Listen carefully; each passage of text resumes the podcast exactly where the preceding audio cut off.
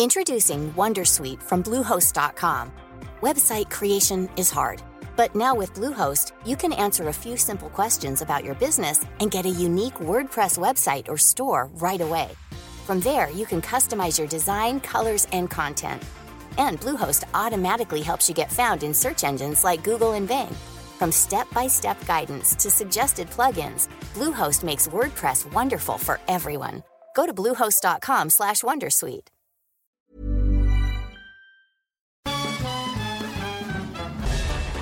Farándula 021 es un podcast de cultura pop, donde analizaremos sin piedad series, películas, programas, música, moda, tendencias, libros, redes sociales y hasta figurosas e inventadas. Cada jueves un nuevo episodio, con Horacio Villalobos, Pilar Bolívar, Mauricio Valle, Maniwis, La Supermana, Alejandro Broff, Jeremy Cruz y Mario Lafontaine. Farándula 021, un podcast con periodistas, psiquiatras y vestidas.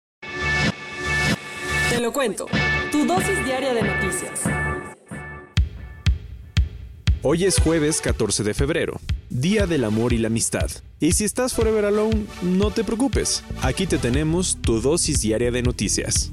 Y empezamos con temas internacionales porque el gobierno español está a punto del colapso después de que los legisladores no se pudieron poner de acuerdo sobre el presupuesto nacional.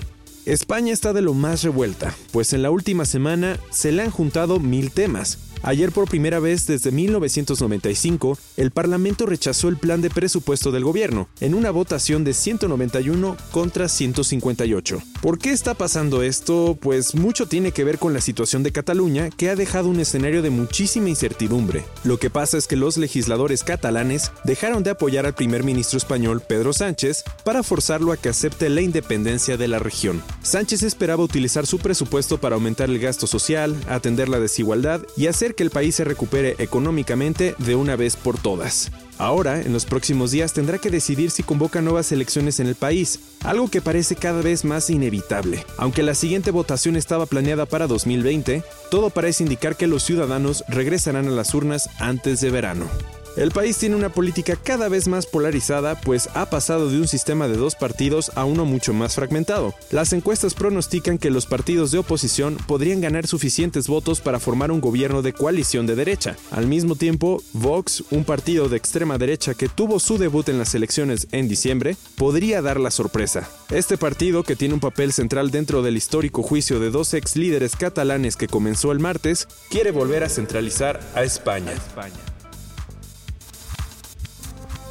Y hay quienes van a gritar corte. Resulta que medio Hollywood está enojado porque este año en los Oscar algunos premios no se presentarán al aire. El mundo del entretenimiento está súper indignado por la nueva propuesta de presentar varias categorías de los premios durante los cortes comerciales de la famosa ceremonia. ¿Qué qué? Pues resulta que John Bailey, el presidente de la Academia de Artes y Ciencias Cinematográficas estadounidense, anunció que a partir de este año, los premios a mejor cinematografía, edición, cortometraje y maquillaje peinado, o sea, los que se consideran menos importantes, se van a entregar durante los descansos publicitarios y solo se van a ver en la emisión los discursos de aceptación. El objetivo de todo esto es reducir el tiempo de la ceremonia, supuestamente por presión de la cadena ABC. Después de esto, la ira dentro de la comunidad cinematográfica salió a flote. Personalidades como el actor Russell Crowe y el director Alfonso Cuarón publicaron en Twitter que se sentían súper ofendidos. Por su parte, el director mexicano Guillermo del Toro tuiteó, ni una sola película ha existido sin la cinematografía y sin la edición.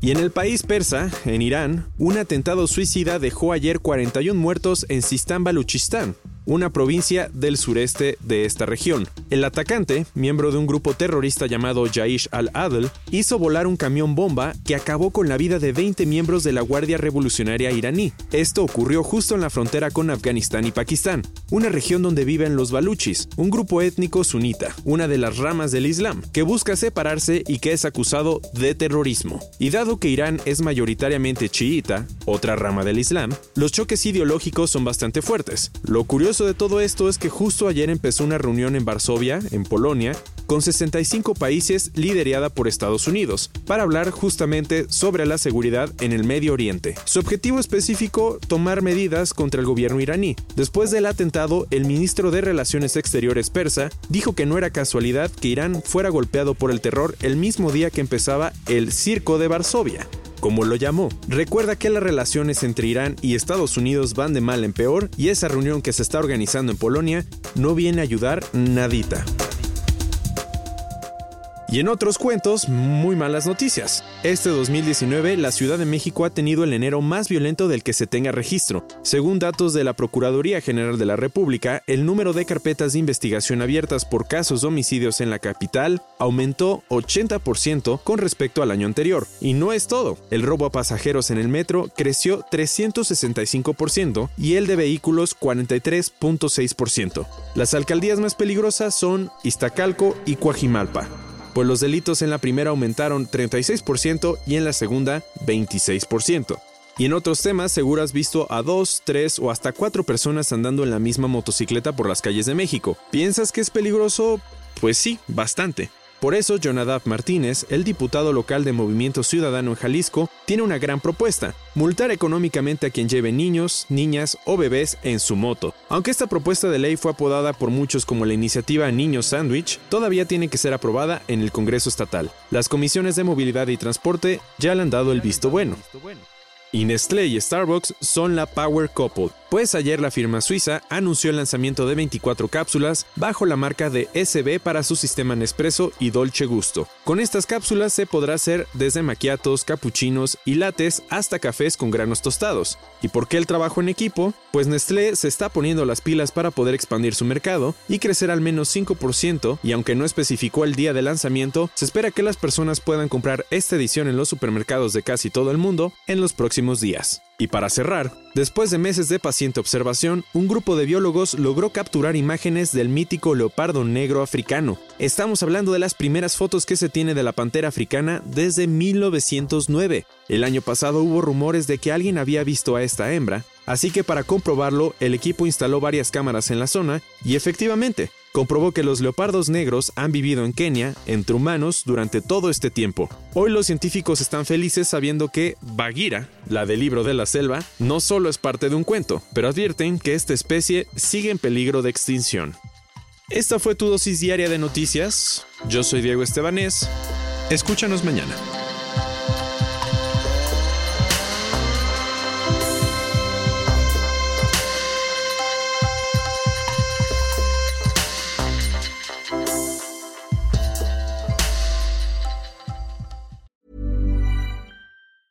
Tired of ads barging into your favorite news podcasts? Good news. Ad-free listening is available on Amazon Music for all the music plus top podcasts included with your Prime membership. Stay up to date on everything newsworthy by downloading the Amazon Music app for free or go to amazon.com slash news ad free. That's amazon.com slash news ad free to catch up on the latest episodes without the ads.